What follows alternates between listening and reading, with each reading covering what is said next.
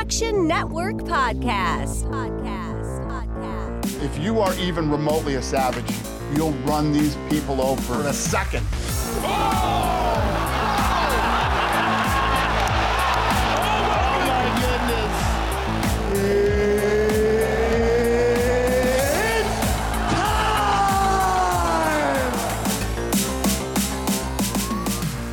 Welcome into the Action Network podcast presented by the FanDuel Sportsbook. I'm your host, Brendan Glasheen, joined by Sean Zerillo and Billy Ward.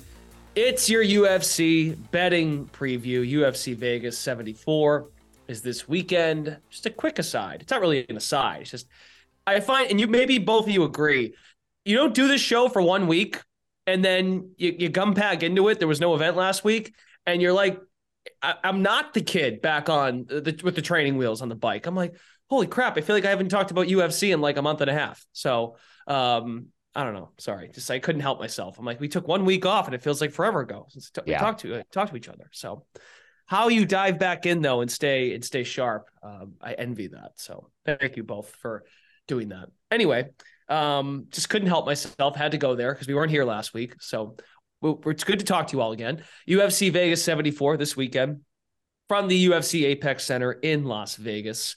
Uh, we've got 13 fights on the card. There's been some cancellations, some moving around. So uh, we'll, we'll do our best here to navigate. Uh, if you are new to the pod and new to the UFC betting preview shows, it's a good way of setting up people that maybe haven't tuned in before. They missed us last week and we're like, where, they, where were they? Uh, we talk underdogs, props, uh, best bets, our final bets, as we like to call them, because every bet is a best bet. Uh, and then we preview the, the guys' fight of the night, and we also dive into the main event, which is how we will start our podcast today. Kai Kara France, Amir Albazi. Uh, this is a very tight line here, Zerillo, up at FanDuel. Um, uh, Kara France at minus 110, both fighters at minus 110 uh, over at FanDuel Sportsbook. As I normally ask you, uh, how do you just assess the fight in general, and then how would you like to bet the fight? Striker versus grappler, Kai Kara France, the striker, Amir Albazi, the better grappler. And in an even money fight, if the finishing upside I think is relatively the same on both sides, I'm always going to take the grappler because the grappler has more of a chance of winning rounds in a dominant fashion. The upside for Kara France here, either landing a knockout or edging rounds with striking volume as Albazi tries to grapple him. But if Albazi is winning rounds, it's probably happening with dominant top position and control, threatening submissions, or finishing the fight. Uh, I think Albazi's striking is getting a little bit underrated here, and I think the striking may actually be closer than the grappling is, which is a big advantage for Albazi if that is true. The only similar matchup we've seen for Car France, similar to Amir Albazi, is Rogerio Bontorin. He was in some very deep submission threats, had his back taken in the first round. I believe he was also wobbled in that first round. Bontorin eventually eventually tired. Car France finished him. I'm curious to see how the cardio dynamics play out here if this fight does extend, because Car France really hasn't been in many fights that are super high paced. That was the one that he really was in, and he ended up outlasting his opponent. But I don't necessarily think he's got a big cardio advantage, if a cardio advantage at all in this matchup. I think these two fighters are relatively close in terms of their ability to win the fight, and that's what the betting market dictates. But just in terms of a betting philosophy standpoint, how I'm always going to play this type of a matchup, even money fight, finishing upside the same on each side, grappler has more upside to win in dominant fashion. So Albazi at minus 110, but I also like the fight to end inside the distance at around minus 135. See it as pretty binary with the striker versus grappler. And I think there's a chance that one of them is completely gassing out down the stretch of a high pace fight. So 25 minutes, a long time for these flyweights.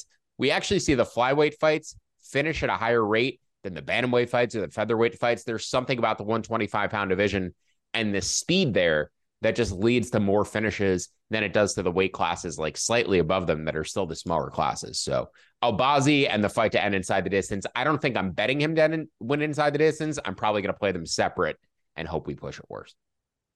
Billy Albazi has been sort of flying under the radar in his class, uh, averaging about two and a half takedowns per minute. He's connecting on half of his attempts, as Zerillo mentioned. Uh, he's got some edges there on Albazi, so he can no longer be slept on. Also, I should mention Billy Ward's got a, a write up at actionnetwork.com, uh, UFC luck ratings. So during the football season, you might see luck ratings from uh, our, our, friend Sean Zerillo. And, um, Sean Zerillo, he's right here. Sean Koerner, excuse me see, riding the bike. Uh, Sean Koerner and Nick Giffen uh, during the football season, very similar. Uh, Billy kind of breaks it down and he looks at the lines and sees if there's value, undervalued, overvalued, etc. Uh, anyway, hi Billy. Uh, best bet for the main event. Yeah, this is a tough one. Sean brought up a lot of stuff I want to get to, and I don't really disagree with any of it. I'll start by saying this is the style of fight that I hate handicapping the most because it's a guy who's been really, really dominant against lower level competition fighting a guy who has a less impressive record, but he's only ever lost to the best of the best. You know, Kara-France's three UFC losses, two were to the current champion Brandon Moreno, one was to Brandon Royval, who I think is easily top three, if not top five in the division. So it makes it tough because we haven't seen Albazi do it against guys like that. Doesn't mean he can't. Um, one thing I do want to say as far as the cardio, I'm not sure that Kara-France has better cardio than Albazi in like a let's have him run a marathon standpoint. But, and I've said this on the podcast before, wrestling for 25 minutes is so much harder than trying to box or punch a guy for 25 minutes. You know, there's a reason boxing championship matches are 36 minutes and Olympic wrestling matches are like eight. So I think the cardio in the late round equity is actually a little bit more on Kara-France's standpoint. It's just easier to defend takedowns and punch than it is to constantly hunt them. He also has 80 something percent takedown defense in the UFC, which is real solid you know, I was really impressed. Sean mentioned the fight against Bontorin being similar. I thought the fight with Askar Askarov was kind of a similar setup with Askarov wanting to take Kara-France down. Did a really good job for the most part defending takedowns and also getting back up when he does get taken down. Sometimes that's more important, especially with these flyweights. And there's a fight we're going to talk about for fight of the night where that's a big angle. So I think Kara-France will get taken down at some point here. I'm not sure that he'll get held down you know, Sean brought up real good points about Kara-France's best chance being, you know, landed some big strikes. So with that said, you know, he's plus 450 by knockout, mm-hmm. and I think that should be a lot closer to his money line. I'm with Sean. I think Albazi is going to win minutes here unless the judges really, really reward Kara-France for the striking. The technical striking, another one Sean said, I don't think they're that far apart in technical mm-hmm. striking. You know, their abilities and their technique pretty close, but Kara-France has so much more power. He has crazy power for a flyweight. I think his knockdown rate is above the UFC average for any weight class, despite being the smallest men's weight class out there. So this is more of a play. I just think this one should be a lot closer to the money line. Probably going to be my prop squad pick this week, but plus 450 on the knockout line is just a little bit too long for a guy with that kind of power. I don't even know if it is his power. It's like his hand speed. He just he seems to get his hands to the target so quickly and accurately. It almost like surprises his opponents. Yeah. Like it maybe it is a power thing, but it, it almost seems to be more a byproduct of like how quick his hands are in it. It almost like surprises people. So yeah, he's a fun fighter to watch. This is an interesting fight, but this whole card is very difficult for betting and the main event specifically. I used to say it frequently on this podcast, and I've tried to get away from it, but this is one I'm way more interested in watching than betting.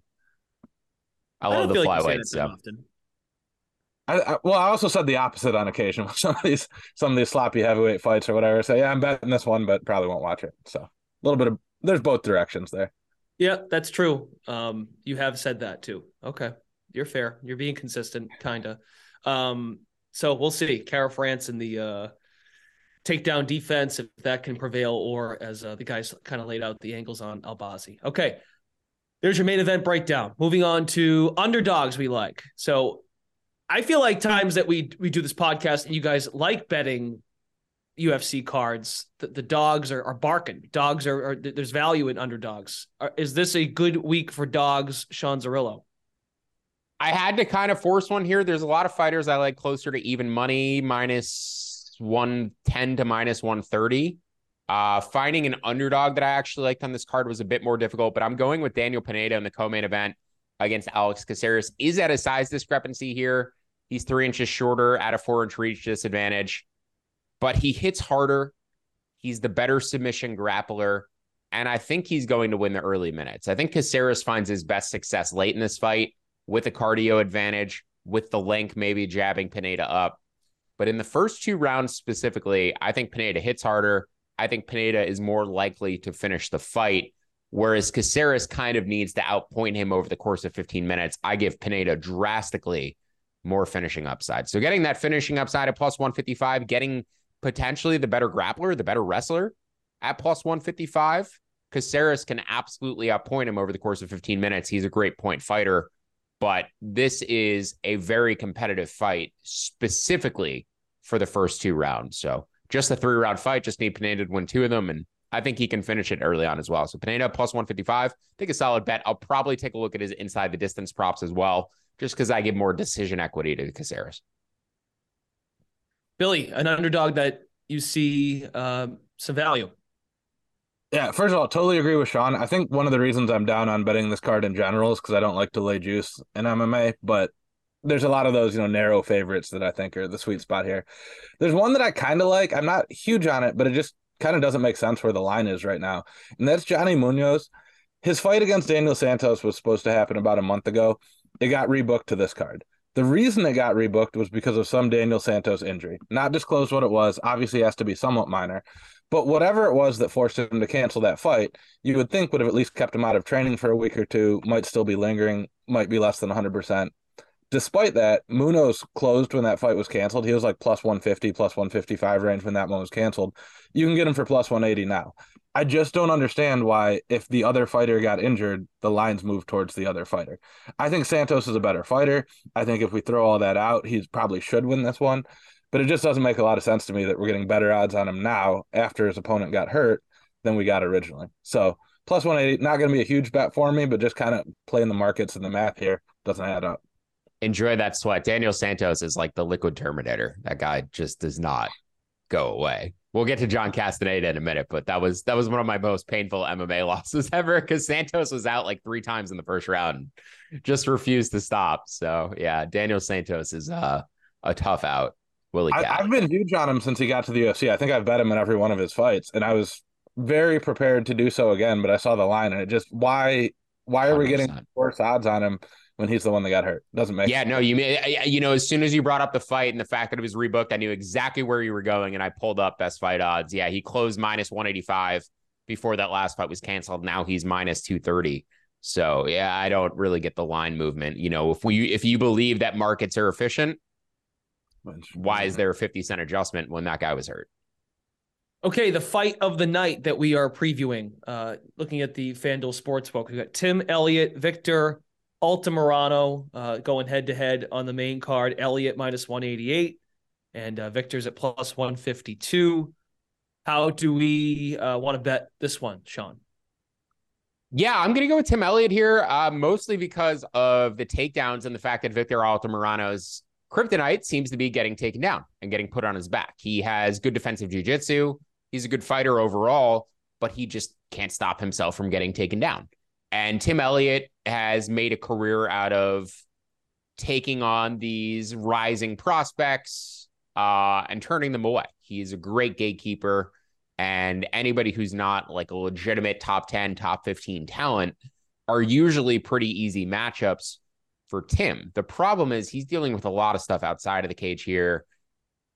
Not to get fully into it, but uh, he's basically said that he's going for a finish and that he wants the mic. He's normally a great point fighter, and he's been very clear about the fact that he wants a finish in this fight. And Carlos Altamirano has never been knocked out. I believe he was knocked down in the UFC, but he's never been knocked out. He seems pretty durable. And Tim Elliott is not some big power puncher. He's the kind of guy who needs to take you down advanced positions and then get a submission. So normally I don't put much stock into these guys talking stuff leading into a fight about how they plan to win, etc. But I actually do believe Tim Elliott. I I'm of the mind that he's going to stand and bang and try to get a knockout against the guy who's very difficult to knock out. So I would consider betting the under here, the fight to end inside the distance. Uh, Elliott, not the most durable guy himself. And I, you know, if he does get the fight to the mat, I think he can finish it. But if this was a normal fight and I knew nothing about what was going on outside of the cage and was just handicapping them based on what we've seen in the octagon, I think the takedowns and Elliott, Elliott's ability to get the takedowns for 15 minutes and consolidate position is enough to justify him as the favorite. Am I willing to lay it at minus 180, minus 170?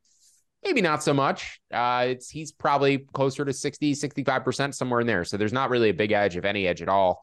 I don't think in the line, but I do justify I can justify why he's the favorite. I just I need to point out that it's very likely that he's not going to fight like he normally does. Billy, any value in, in the underdog in Altamirano, or is the favorite the right side? So I've since this fight was announced, I've been convinced I was going to bet Tim Elliott. Thought he should be a bigger favorite, and I stayed up late last night watching tape on both these guys, and I've talked myself into Victor Altamirano. So to get to some of Sean's points, Altamirano is actually a very good wrestler. I, he might even be a better wrestler than Tim Elliott, but he gets taken all down all the time because he does a bunch of dumb spinning taekwondo stuff and turns his back and gets taken down. The reason I'm not as worried about that is I watched a ton of Tim Elliott tape. He is horrible at holding people down. He's great at getting you down, but he's not great at control time. You know, flyweights, that's kind of the case in general, but it was impressive how quickly his opponents were all able to get back up. And I think that's a problem, especially with the way we judge fights now, where you don't get any points for those takedowns. It's only what you do after. Altamirano, on the other hand, I was very impressed with his ability to score a takedown, stay safe, and not get submitted because his jujitsu is not great, but do just enough damage where he's winning minutes, winning rounds. The striking is going to be absolutely wild here. You know, Tim Elliott comes out and hops around on one leg while throwing kicks at you. Altamirano's spinning all over the place. Going to be just an awesome fight to watch if you love really weird stuff all the time. But yeah, I just I've I've talked myself into it based on what I see with the grappling. Altamirano does get taken down a lot. He gets right back up. You know, Elliott gets takedowns, doesn't hold position well because he's looking for crazy submissions and jumping all over the place, which gives a lot of openings. So I think both guys are going to get a ton of takedowns. If you're a DFS guy, which we haven't talked about, you can definitely play both of these fighters because there's just going to be so many takedown points scored.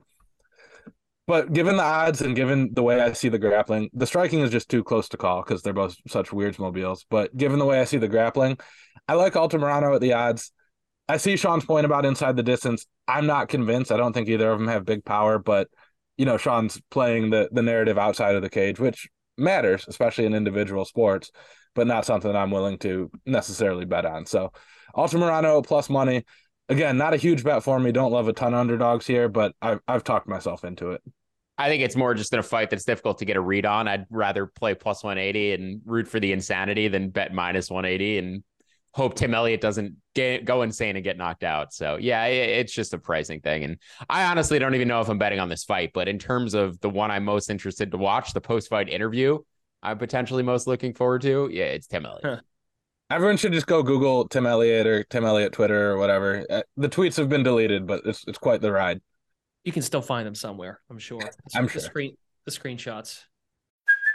Hey, it's Kaley Cuoco for Priceline. Ready to go to your happy place for a happy price? Well, why didn't you say so? Just download the Priceline app right now and save up to 60% on hotels. So, whether it's Cousin Kevin's Kazoo concert in Kansas City, go Kevin, or Becky's Bachelorette Bash in Bermuda, you never have to miss a trip ever again. So, download the Priceline app today. Your savings are waiting.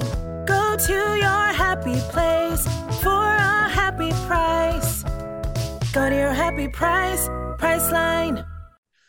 Moving on to top props for UFC 74 uh, in Las Vegas. Uh, Zerillo, you do have a prop that is featured on the main card. What do you have?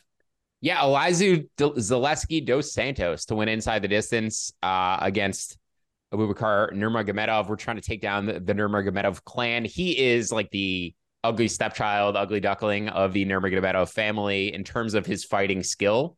Uh, this guy is just nowhere near as legitimate as the other guys with the Nurmagomedov name.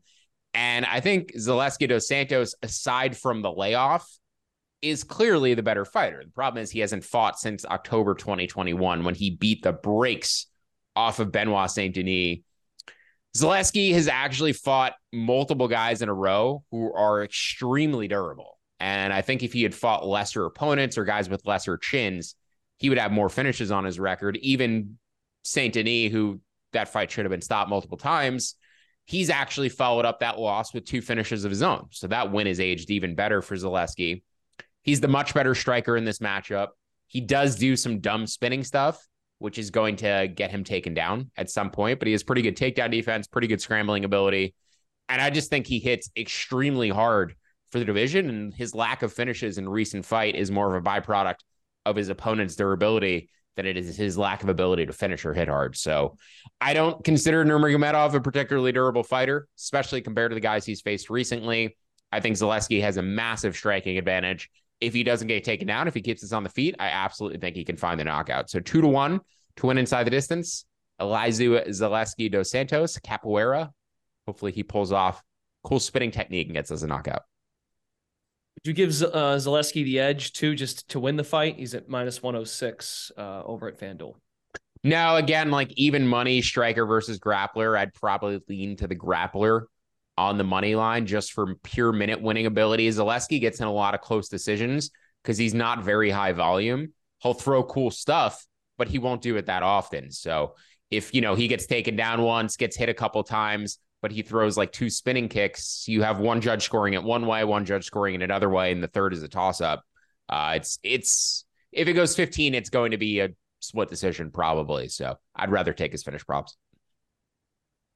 Okay, and Billy's prop is on the prelim card. What do you have? Real quick, uh, love that Sean mentioned that Easy Dos Santos' nickname is Capoeira because it's just hilarious that his nickname is a different sport than the one he does. That's It'd a be style, though. Like, no, I know, but it'd be like if LeBron James' nickname was football. You know, like LeBron football. James. Like, what are we doing here? But Dunker. anyway, yeah.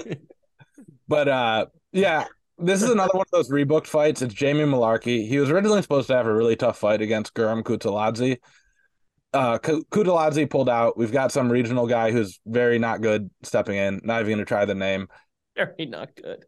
M- Mullarkey is the heaviest favorite on the card, but his inside the distance line is still only minus 125. I think if you're Jamie Mullarkey and you've got some guy who's not UFC caliber, he was just the only one around willing to step up on four days' notice. Uh, his opponent is usually a featherweight stepping up to lightweight because he can't make weight in time. Just a whole thing. We're getting minus 125 on inside the distance. I think if you're Mullarkey, you try to get this one done early. Don't take any chances. Don't let anything crazy happen. The only other thing I'm looking at in this fight is FanDuel hasn't posted those like double round bets that I like so much. If you can get the round one, round two prop, it even better than the minus 125 inside the distance. I'd probably hold out for that you'd think if inside the distance is minus 125 first two rounds will probably be even money or better so don't love it but like I just, I just don't know why there's such a difference between that and his money line odds I considered actually putting Mullarkey round two, round three here. Uh, he is a guy who consistently puts a pace on opponents, finishes in round two, attritional damage, wears them down physically. So yeah, I think his fighting style lends itself to a lot of round two finishes, and I think round two is a nice sweet spot. Uh, just you know, got to mention he went from a plus 265 underdog to a minus 400 favorite after the rebooking. So he's going to be the most heavily owned fighter, I would imagine. Um, but yeah, second round finish, I think it's nice sweet spot. Same game parlay over half a round, maybe as well, something like that. Mullarkey is minus 480 at uh, FanDuel. To Billy's point about being the biggest uh, favorite on. And the there's card. since we're getting to it a little bit, two of the bigger underdogs are now heavy favorites thanks to opponents pulling out. Mhm. But for the DFS people, those salaries remain fixed. So it's going to be a really weird, chalky week with two extremely cheap fighters who are heavy favorites now.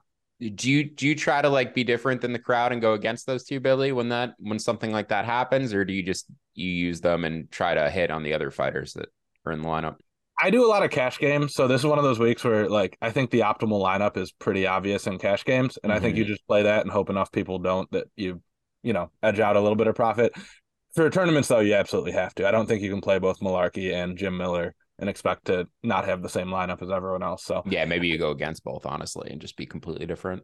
or you know multiple lineups with one or the other. But mm-hmm. I, I hate this kind of week for DFS just because it seems like the answer is so obvious that it's hard to get unique in that. And I just I got to shout out our Action Labs tools because I use it to build my DFS lineups every week. It's very easy to build rules where you can go, you know, only include one of Jim Miller or Mullarkey. You know, include both, don't include either. It's very easy to build rules and build custom lineups. So I just want to shout out our tools. It's one of the things that I use on a weekly basis, and it helps me build, you know, 25 DSF DFS lineups in five minutes, 10 minutes. While we're on the topic, I actually did a tutorial on using the optimizer over on the Fantasy Labs YouTube. If anyone needs to check it out. Oh, very It's nice. a it's a free tool. So take advantage for, you know, if you're playing every week, it's completely free.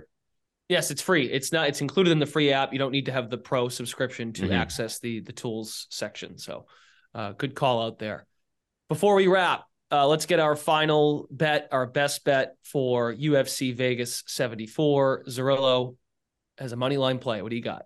Yeah, going with John Castaneda. He was my best bet when he fought Daniel Willie Cat Santos and should have won that fight probably in the first round a couple times. But Daniel Santos is the liquid terminator and he does not fucking go away. And it is so annoying. but this fight against uh, Muin Gafurov, I think, is a solid matchup for Castaneda. Gafurov coming in here on short notice, a guy who typically slows down in his fights, even when he is a full camp, has missed weight in the past, missed weight on his contender series fight. The guy he lost to on contender series has since been cut by the UFC. I think first round is going to be competitive, and I think Castaneda takes over to a pretty significant degree in rounds two and rounds three. I think this is also another type of fight that I've talked about in recent weeks where Gafurov may get takedowns, but he's not going to do much with it. He's not going to land much damage. He may have control time, but if they're on the feet for a minute, Castaneda may, may land more strikes in a round. So not only the cardio advantage, but also the damage advantage, I think favors Castaneda in terms of minute winning. So Castaneda minus 135 pre-fight, live after round one. I'd also search for something minus 200 or better as well, assuming it's a close round, something he maybe edges, or, you know, even if the line moves in his direction after a close round, I think uh, it's something I'd still be willing to jump in on the cardio advantage. All right. And Billy, your best bet is featured in your luck ratings right up. You see value in Don'Tale Mayes. Yeah, little callback to earlier in the podcast where I said there's sloppy heavyweight fights that I'm happy to bet, but don't especially want to watch. Here okay. we are. Don'Tale Mayes is fighting Andrei Arlovski, who's been in the UFC since like 1972 or something. Um, I'm not sure why this line is so close. Arlovski is a million years old, but other than just you know wanting to fade the older guy who I can't believe this he hasn't announced a retirement before this or any of his last five fights. Arlovski was finished in his last fight. Before that, two real close split decision wins. Kind of don't think either of those should have gone his way. The bigger factor here, though, is Mayes is undefeated in the UFC slash contender series unless his opponent takes him down at least two times in a fight. Mayes is a good offensive grappler, but like a lot of wrestlers, if you put him on his back, he's absolutely hopeless. And he's a good striker. He's probably a worse technical striker than Arlovski, but he's legitimately 14 years younger, so going to have a lot of speed and athleticism there. But you know, unless you take him down, he does pretty well. Arlovski hasn't landed a takedown in any of his last 11 fights, so He's obviously not going to try to take anyone down. Mayes is about three inches, probably in the cage, 30 or 40 pounds heavier, which makes takedowns even harder. So not just fading the old guy, but there's actually some logic and stats here. This line has moved a little bit towards Mayes throughout the week. You know, I think you could get him minus 115, minus 120 earlier, but minus 130 is still fine. I'd probably play him to about minus 150 before it scared me off. Not sure if you mentioned he also has a four inch reach advantage. Mm-hmm. Um, mm-hmm. so you know that should make up for the some of the te- technical differential, footwork differential. Uh, Tatame is just so tough to trust as a favorite, like un- unbelievably untrustworthy. Uh, yeah, I, Arlovski hasn't burned. gotten a finish in more than 20 fights though. So, uh, you know, Arlovski's upside in any fight is close split decision, competitive split decision, competitive decision win, 29 28 win. Yeah, I mean, yeah, I don't blame you for betting Mayes, but he's just not a guy I could back it. Juice. He we all got burned on him last time against Hamdy, but Hamdy failed his drug test for PEDs. I'm going to pretend that was the only reason Mayes lost. And had the other guy not cheated, we would have all cashed that. So he lost to Sakai as well. Uh, but yeah, and Sakai got cut too. That was very weird. Sakai coming off the four straight losses gets a win and then gets cut. So UFC, very exciting, cutting half the roster. Prelims start at six Eastern over on ESPN Plus. Main card gets underway at nine.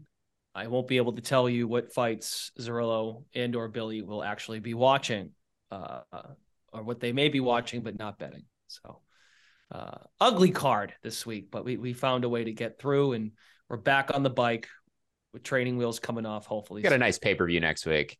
A couple title fights. Looking Beautiful. forward to it. Ease our way back in.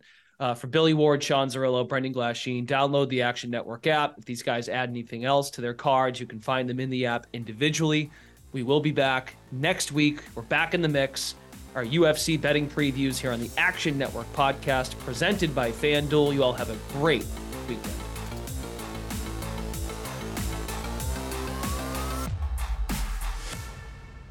Action Network reminds you please gamble responsibly. If you or someone you care about has a gambling problem, help is available 24 7 at 1 800 Gambler.